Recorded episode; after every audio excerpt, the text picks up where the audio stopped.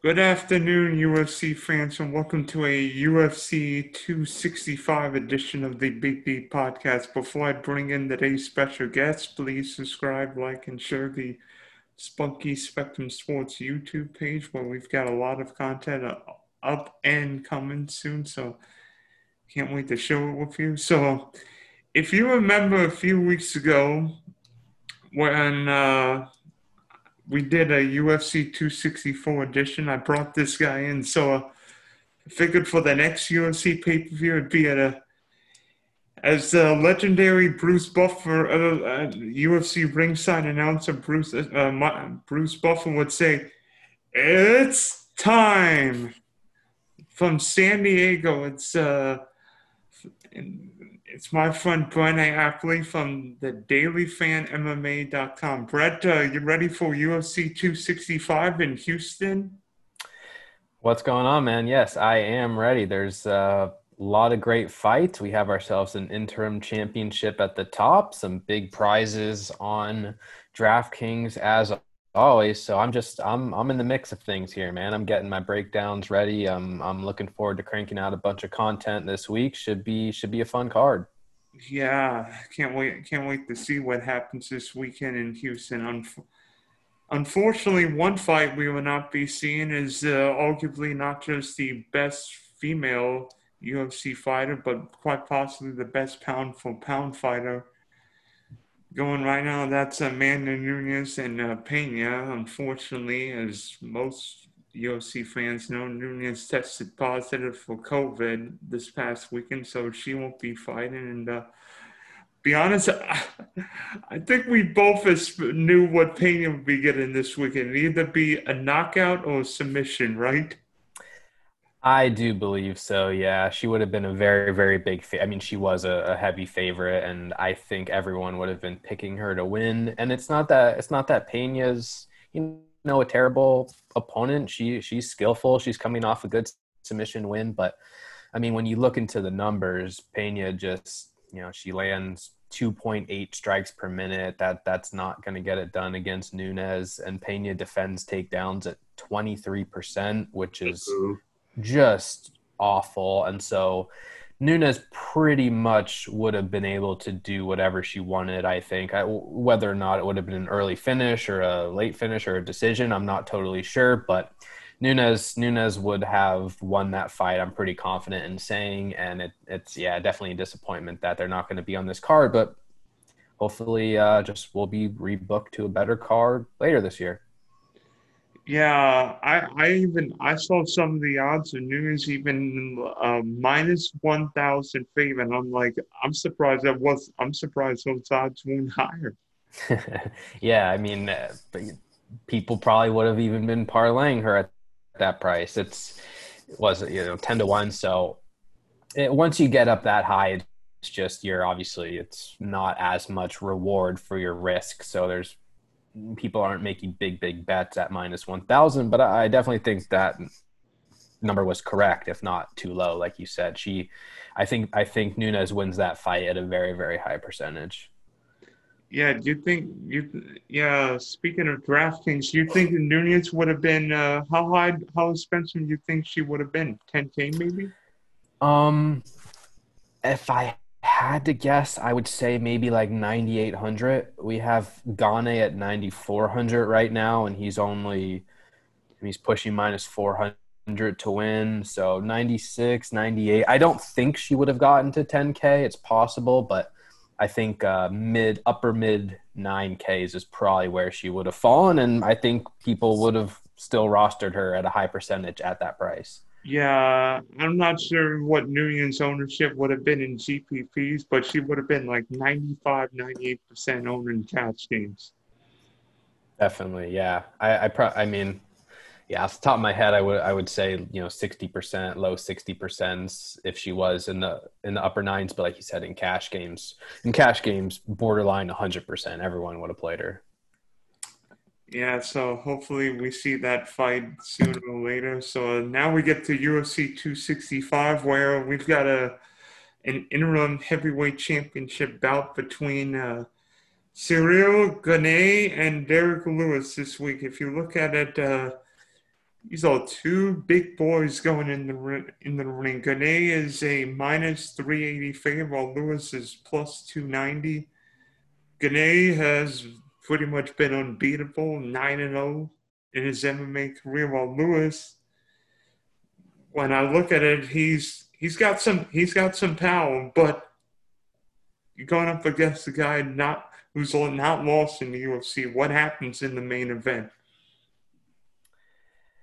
I'm de- well. I'm definitely picking Ciryl Gane to win this fight. I I think Derrick Lewis is a, a fun fighter. He's super funny, and he's going to be in front of a crowd that loves him in Houston, Texas. And obviously, you know, we talk about the power all the time with Derrick Lewis, and I think he holds the UFC record at heavyweight for most knockouts. Eh, one punch can truly change the dynamic of this fight, and you can never count Derrick Lewis out of a fight. But with that said, he's just still extremely limited and he's not going to wrestle. He, he averages half a takedown per 15 minutes. And I would be pretty shocked if he had any wrestling success in this matchup. And otherwise, he just, you know, he lands a very low percentage of a very low uh, volume of strikes. He doesn't throw strikes very often and he doesn't have many tools to win rounds. So he's very, very dependent on a knockout. And Ciryl Gane is 9 and 0. Um, he does have flaws in his game, but I think he's going to be a future champion. And I don't just mean interim champion, I mean UFC heavyweight champion. I think he has a very good chance of beating Francis Ngannou if that fight should uh, play out after this one. Gane is just a he is excellent at distance management, range management, and it's very difficult to hit him. Um, he's going to be a little bigger than Lewis too, but yeah, so far Gane's landed 5.13 significant strikes per minute, 2.6 absorbed per minute, 63% striking defense. For comparison, Derrick Lewis has a 44% striking defense. So basically, I think Gane is going to just dominate this fight at range. He's going to be very, very cautious maybe he doesn't knock Lewis out early and maybe he doesn't, you know, try and wrestle, but I do think he's going to be cruising in this fight until should one big punch land from Lewis. Even in Lewis's last fight against Curtis Blaydes, who Derrick Lewis won that fight by knockout very impressively. Um, Curtis Blaydes was beating him up at range for the entire first round. And Derrick Lewis only actually landed seven strikes in that fight compared to 28 of, of Blaydes. And Gane is a, a much superior striker to Curtis Blaydes. So I just think this will be a pretty, pretty dominant performance from Gane with the exception of Derek Lewis is still going to try and wing punches at him and, and if one lands, there's always that possibility. I don't think it happens at a high rate. I think Gane should be deserved of his heavy betting line, but in the heavyweight division, it, you never say never, and we've seen Lewis come back many times before. So it's it's a possibility for sure, but I, I'm expecting a good performance and a win from Gane on Saturday. I would say if the if this fight gets past the first second round, the Frenchman has got a not just big, but a strong possibility of winning this bout. I think Lewis needs this fight early because that because one problem that I've seen with Lewis is that he he has tired now true a couple of yeah we know what kind of power he brings but Gane has shown in a couple of his fights he can go five rounds and in a and in this interim heavyweight championship bout, you'll need that extra conditioning. And Lewis is not gone five rounds in any in any of his fights recently. Yeah, for sure. I, I mean, it's funny because Lewis actually has a fair number of finishes that have come late in fights, round four, round three, round three. Um, so he does like that power does translate into l- later rounds. However, I still think, you know, Gane, you know, if this fight, if, if this fight still is playing out by round three, by round four, I think Gane will have racked up a lot of damage and he definitely has better cardio. um, than Derrick Lewis. So I, I I do agree with you. I think the best chance for Lewis to score that big knockout would come early. Yeah, instead of seven significant strikes, it might be one, and just the right hand to the jaw, boom, fight over, give me the belt, or at least the interim belt. yeah, and uh, he'll do his gravedigger um, victory celebration, and then they'll match him up against probably Francis Ngannou, and that'll be. Well, I mean, they've already, uh, to be honest, they've already fought once before, and that was a horrible, horrible fight. But I still think people would be excited for for a rematch between Derrick Lewis and Ngannou should that happen. But um, I think I think Gane versus Ngannou is the matchup that we'll ultimately see. Yeah, yeah. Derrick Lewis beat Ngannou uh, July of 2018 and only landed 20 significant strikes in that yeah bout. He he only scored 38 DraftKings points. I'm like, how the heck do you only score 38 points in a win? I think that may be the lowest score in history on DraftKings. Without joking, I think that I think he holds yet another record and but yet he got the win, and that's mm-hmm. all that matters. I mean, that's all that matters. So uh, now we get to probably the most intriguing fight of the night, and it's the uh, bantamweight showdown between Jose Aldo and Pedro Munhoz. Obviously, when you think of this, you've got two guys, both of them Brazilian, so you know the jiu-jitsu will probably be a main factor in this. What do you what do you think happens in the co-main event? Yeah, well, I see. I, am not totally sure. Aldo is, let's see, how old is Jose Aldo now? They're both 34. Okay, so his his age doesn't like show his wear and tear. I mean, he's fought 36 times professionally. He's been fighting professionally since 2004. So he's only 34 years old, but he has a lot of fights under his belt. Um, the way that I look at Aldo now is he's still a dangerous striker. He's still very defensively sound, doesn't ever get out grappled, defends strikes really well, but it's hard for him to push a pace. His durability is is wearing down. Um, Pedro Munhoz is is opposite in a lot of ways he's super aggressive. He throws a ton of strikes. Um, a very good submission grappler. He has one of the best guillotines in the sport, but he doesn't have great defense. He gets hit 5.87 significant strikes per minute. I mean, he's fought a, a few of these guys, like Aljamain Sterling landed 174 strikes on him in three rounds. Frankie Edgar, 135 strikes and a couple takedowns the thing is, Aldo Aldo cannot push that kind of pace. Aldo's coming off a win in which he he landed 44 strikes. So I do think Aldo's better technically here. Aldo's a, uh, a more dangerous striker, a more defensively sound striker, probably has more power. He's not going to be out grappled, but there's still ways for him to lose, most notably just by Munhoz throwing a ton of strikes and you know making the viewers and the judges think that he's putting up a higher pace he's landing more volume it's as simple as that. So i definitely i, I favor aldo because of his technique and um, you know his defense but i'm very interested to see if munhoz can push the kind of pace that will tire jose aldo out. I, I don't think munhoz is going to get a finish but I do think it's possible that he just, like I said, pushes a pace, super aggro, uh, throws a lot of volume, and that's enough to edge out some close rounds.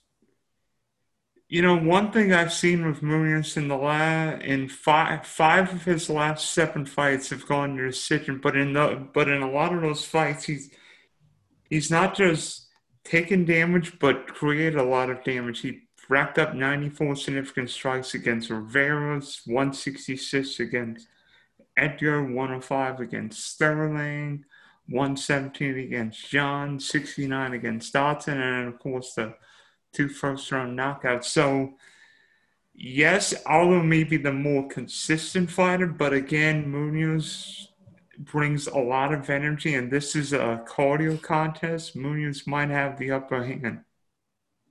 No, yeah, I would agree. And you mentioned that fight against Jimmie Rivera where he landed 93 significant strikes. 40 of them were leg strikes. So he had like Jose Aldo can throw legs kick leg kicks too and is very dangerous at it, but he he just doesn't very often. Munhoz throws a ton of leg kicks. And that that is not head damage, but that slows fighters down. That hurts fighters. And if he's going to go out there and throw another 52 leg kicks at Jose Aldo, that could be impactful. I mean, that could definitely slow Aldo down and and give Munhoz an edge in those latter rounds. And I'll be very interested to see who holds the leg kicking advantage in this fight because that, I mean, that could be a reason why Munhoz wins or loses. Yeah, it's just going to be, it's just an intriguing fight, and I think one that could go either way. That's why the odds are so close because it's like Al, I think is minus 115, Munhoz is 105. So the odds makers are seeing it, seeing it as a pretty even fight. So I think it's one that could go either way. We'll just wait and see. Yep. So, what other fights are you looking forward to potentially betting or looking at betting this weekend? Um, well, to be fair, I am still early in my research because it's only Tuesday, but from a from a fan perspective and and you know a fight that I do think could score well on DraftKings, and I've seen a lot of people on this fighter too. Chiesa versus Luque, which is also in the main event, uh, main card.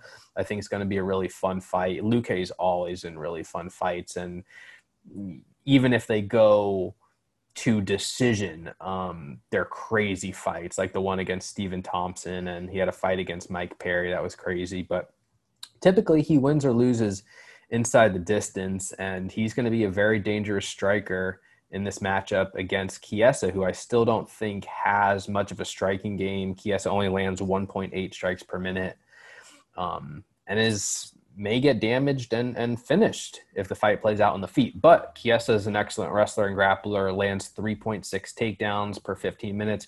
Luque hasn't really been tested on the ground that much recently. I'm looking through his fight history. I mean, the last time he was really out wrestled was Leon Edwards in 2017. So it'll be really interesting to see if Chiesa can put that style on him. Um, and for the most part, Chiesa's done that to the majority of his competition. I mean, he has losses to Anthony Pettis and Kevin Lee, but four consecutive wins. Looked great against Neil Magny in his first main event, and I think that fight is going to be an absolute banger. I'm really excited for that one.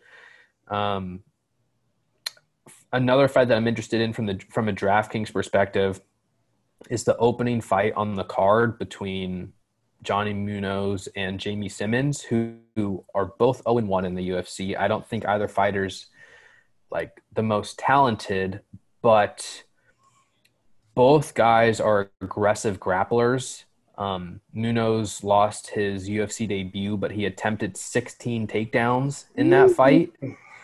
And he's a black belt in jiu-jitsu, and now he's fighting an opponent in Simmons who also likes to to wrestle but doesn't have that same level of jujitsu game. So uh, I think both guys are just gonna basically brawl on the ground. Um, I could see both guys landing some takedowns early, but I think there's a ton of grappling potential in that fight. There's going to be a ton of ground exchanges, and I'm expecting Munoz to come out ahead because he really is the better submission grappler there. Simmons, we only saw once in the UFC. He got knocked out by Giga Chikadze, so he's dropping down a weight class. Um, still, I just don't think Simmons is quite ready for the UFC level, and I've been pretty impressed with what I've seen on the ground for Munoz. And look, anyone who can attempt 16 takedowns in a 15 minute fight, I am very interested in that fighter. And I think uh, I think we're going to see a fun, fun grappling fight there to start the card. Yeah, two similar fighters with with similar pedigrees, and plus some a lot of DFS users may not be great about using the first fight because they think, oh, if I lose, if this my guy gets knocked out or submitted early, I'm screwed. Well, that's a little bit of counterintuitive, and I'm thinking I might want to play that. I might want to play that fight and get an upper hand.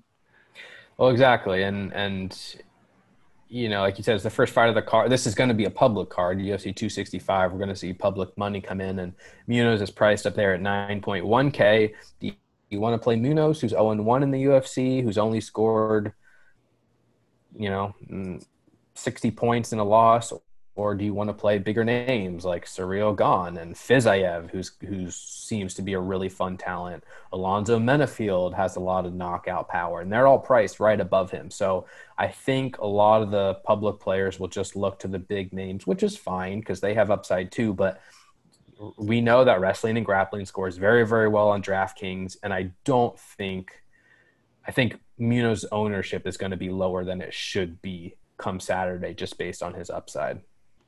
So now we switch from uh, betting the DFS, and uh, when you look at the uh, DraftKings pricing, uh, as you would expect, Gane, Gane is uh, the most expensive fighter, 9400 uh, Fiziev, Fizlev, is that is that how? Fiziev, yeah. Fiziev is second most expensive, 93.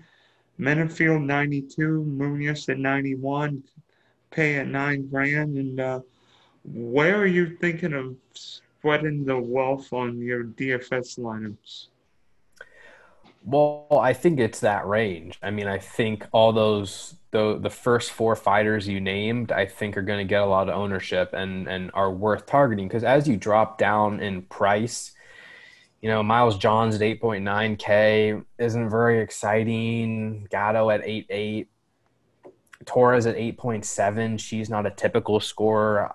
Aldo at 8.6, you know, is knockout or bust there. So I don't really like this upper 8K range. So when I'm when I have the salary, I'm going I'm going 9.1K and above. And I think Gane is an obvious target. He's the main event favorite. He can land a ton of volume over 25 minutes and he also has a let's see, minus 105 line to win inside the distance. So he very well, very well might score a knockout too. So I think Gane is is, is going to rate out among the best overall fighters on this slate. I think he's a great option. He's going to be very popular, but if you have the salary, he's worth paying up for. Um, Menifield and Fiziev right there are more knockout or bust, I would say. Last I checked, Menifield had the best finishing line on this entire card.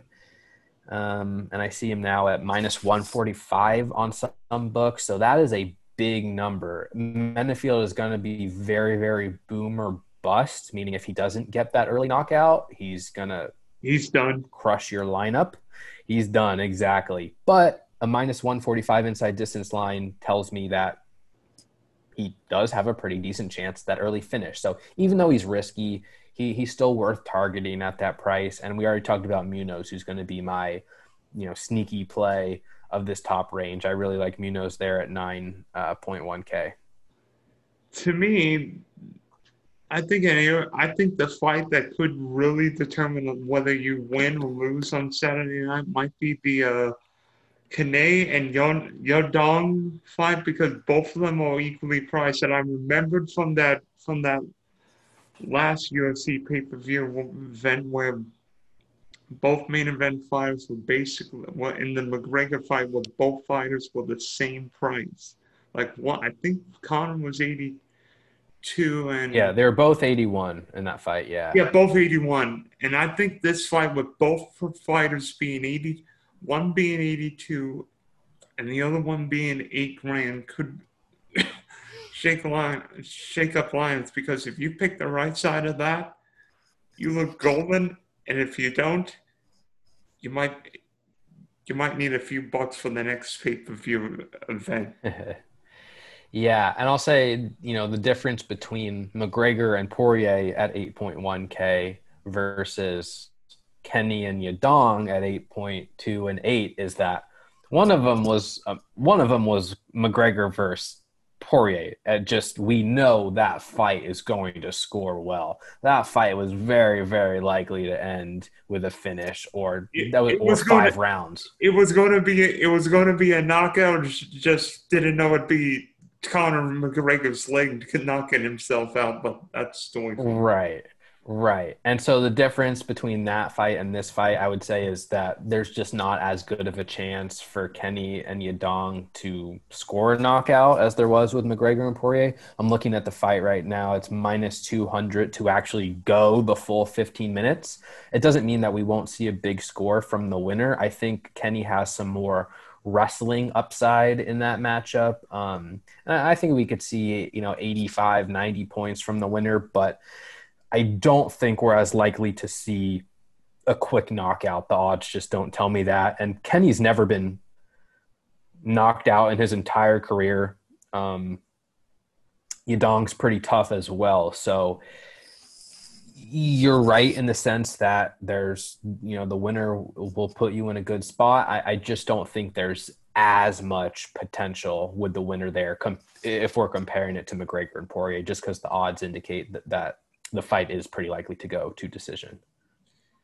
Is there anybody you would fade on this call? Yes. Um, and uh, again, I haven't done my full slate of research, but a couple of you know fighters I, have already mentioned here. I, I Torres at 8.7k. I think she has a relatively high floor in a win, but she's only Torres is only minus 135 to actually win her fight, and it's very, very likely to go to decision. And at 8.7K, I just don't think she's likely to score 95, 100 points and to win. Angela Hill is pretty tough. The only finish Torres has in her entire career was her most recent fight, but it was a doctor stoppage, so it doesn't really count. And I just I think she's likely to score in the 80s if she wins, if that. So 8.7K, I don't love Torres' upside. I'm also not going to be playing Jose Aldo really because he will not score well unless he wins by knockout. And even if he does win by knockout, we saw a, a second round knockout from him against Renato Moicano, and he only put up 80 points. It's just because he doesn't really wrestle and he doesn't really throw a ton of volume. So you need an early finish from Jose Aldo. Pedro Munhoz, his opponent, who we already talked about, has never been finished in his entire career. And another aspect of this that we already talked about as well, it's a public card. So people who don't play DraftKings often, they come in, they say, Oh, Jose Aldo, I know who that fighter is. He's great. I'm going to play him. So his ownership, I think, is going to be higher than what it should be for his actual chances to win by quick knockout. Could Torres be a better cash game play? Yes, though I wouldn't prioritize her because she's only minus 135 to win. And I actually like the other side of that in cash games because you look at Angela Hill at 7.5K. It again, lets, in the same. It lets you play. It lets you play the uh, and the. Uh, you need that cheap value at seven five or whatever. Well, right, and and Angela Hill is only plus 110 plus 115 to win. So she's actually pretty likely to win compared to her 7.5k betting line and you're very very likely to get 3 rounds from her. So, you know, is she guaranteed to smash? No, but you're getting 3 rounds of a very close fight for 7.5k. That is that's the kind of fighter that I would look toward in cash games. Somebody, somebody wants a bet bet for UFC 265 on the phone, of course. so now, yeah. I figured we end this episode with a hashtag Trivia Tuesday segment. Houston's been a destination for at least for at least three UFC pay per view events. Uh, Brett, uh, do you remember the first UFC pay per view event in Houston? I don't remember it because I'm terrible with with uh, names of cities and my you know I only have so many I only have so much memory space in my head and after one fight ends I'm like okay I got to reset this memory bank of mine and move on to the next week. So to answer your question, No, I do not remember what what the first uh, fight in Houston was. Well, well, if you remember the main of who was in the main event of that UFC 69 April 2007. It involved a famous UFC fighter. So, uh, so is this GSP versus uh, Matt Serra? Yeah, when Matt Serra knocked out GSP. There you go. That's uh yeah, a little a little before don't think DraftKings existed then, but now that you mention it, I it does it does bring back memories. I don't th- I don't think the i I'm not sure the iPads existed back in 2007. I think Facebook may have been in its infancy. I don't think Zoom was available then either. No, I don't think so either. And, and gambling was certainly frowned upon. Yeah, look at how times had changed. And then the other UFC pay per view events in Houston were one UFC 192 involving Daniel Cormier and Alexander Gustafsson, and the recent 262 in May between uh, Oliveira, Oliveira and uh, Chandler. Yep, and that was that was uh, very recently. And That was a great fight. And, you know, what's funny is you you mentioned the GSP Matt Serra because that was off, the um, that was off the Ultimate Fighter, where Matt Serra won the Ultimate Fighter, right, and then was able to challenge GSP for the title. That was if you said that was 2007. That's something that still exists. The Ultimate Fighter. We're now on season 29 and, and counting. I don't know if you're watching much of uh, the Ultimate Fighter these days, but that seems to never end. Yeah, and seeing all these young UFC prodigies coming into the ring. Yes, sir.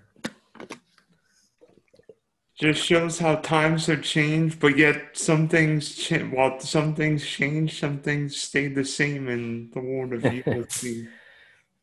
Exactly. Yep. So thanks for hopping on, Brett, and uh, hopefully this week goes well for uh, your DFS be- players and betting code. Hopefully so, man. Thanks for having me on. Thank you.